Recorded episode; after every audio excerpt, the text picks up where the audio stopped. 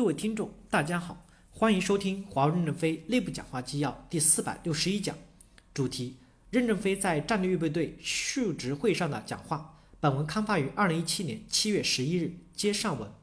第三部分：简化入队流程，加强出队及队员的鉴定管理，建立末位淘汰机制。一、简化入队流程。对于推荐的学员，流程需要简化。推荐到战略预备队的学员，要求必须是各部门各层级前百分之二十五的优秀人员，基层直接主管在评议中认为他优秀，经过公示，基本可以快速入队，不需要再设面试环节。学员入队前可以安排专业的沟通或专业的辅导，只是为分配队列时提供参考，而不是否决他的入队资格。我们不能用专业面试来设关卡，正因为他不懂这个专业，才需要给他赋能。当然。对于自荐的员工，可以在通过必须排在前百分之二十五的筛选后安排面试，面试有决定权，所在部门核实后才能入队。战略预备队应选高潜质人员参加，本部门也应针对自己的高潜质岗位有意识的定向培养人，因为培训成本很高，这些人也许代表处要求回到原部门去的，就不要把工资关系转出来。对于推荐入队的人员名单，推荐单位要先内部公示和背书，被提名者要获得荣誉感。对于落后的员工，各部门应采取的做法是直接辞退，而不是送到战略预备队来占用资源。在战略预备队淘汰，主管与 HR 要承担一部分的培训成本。二、建立两种鉴定模式，即学员自我鉴定和组织鉴定。第一，学员自我鉴定要公示。有人说他只会干活，不善于记录，我充分理解，可以去做职员，何必来做作战部队呢？战略预备队培养的是将军，善于总结，学会管理，才能做将军。如果他不想做将军，不要勉强，认真干活，当劳动模范也很光荣。第二，组织鉴定要互动，组织鉴定是简洁、如实记录学员的历程，而不是要做出他的人生鉴定。即使他今天没有没能发挥作用，也许三月红于二月花，后期会发挥出作用。目前的组织鉴定可能不够科学化，不适合全公开，那就加强与学员的互相交流，听听他们的意见，也可以再修正。且今天的目的是促进他们更好的成长。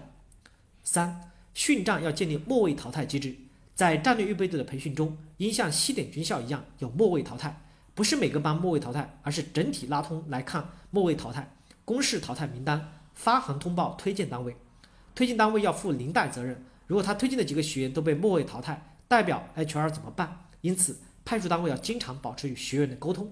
这里的末位淘汰不是贯彻能力末位淘汰制，而是精神末位淘汰。队员入队后不认真学习。学习态度不端正就要被淘汰。能力鉴定是学员出队时的鉴定环节，因为同一队列也许有师长、旅长、连长、排长，因此不能凭能力淘汰人。但是退队或转岗不算末位淘汰。比如有些学员确实努力学习，但仍跟不上预备队的学习节奏，建议出队上战场当兵去，可以不改鉴定。学员不准牢骚怪话，要聚焦正能量。学员不是自由人，应受一定的纪律管束。四。战略预备队以培养将军为目标，内生成长和外部引入相结合，团结一切可以团结的力量。战略预备队的目的是快速培养出一批将军，内生成长为主，外部引入为辅。一方面把我们的员工训战成将军，另一方面将外面的将军引入我们的公司当将军，两者相结合。依靠我们自己的万里长征，培训过程成长起来固然很好，但目前我们还存在一些短板，完全自给自足估计还不足够。要欢迎一切优秀的人与我们结合在一起，欢迎一切优秀的模块和我公司与我们捆绑在一起。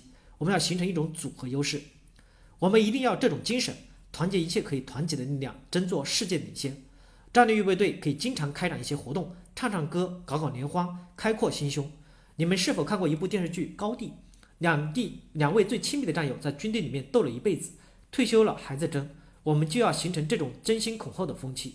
一种活跃风气，一种精神投入风气，不要怕社会嘲笑我们是疯子。今天我还是很高兴，看到大家都在认真的做这件事，短时间内也不容易看出成绩，哪能立竿见影呢？找一个电杆，插上一根火柴，这个火柴灯能煮饭吗？我们要的是照亮世界。你们这次汇报整体挺好，总算走出一步，哪怕存在一些问题也很好。我们对标后重新定位。我们但虽然我们不知道华为公司最科学化的结构是什么，摸着石头过河，只要一步步的往前走，相信公司一定会比一天一天会比一天好，一代更比一代强。感谢大家的收听，敬请期待下一讲内容。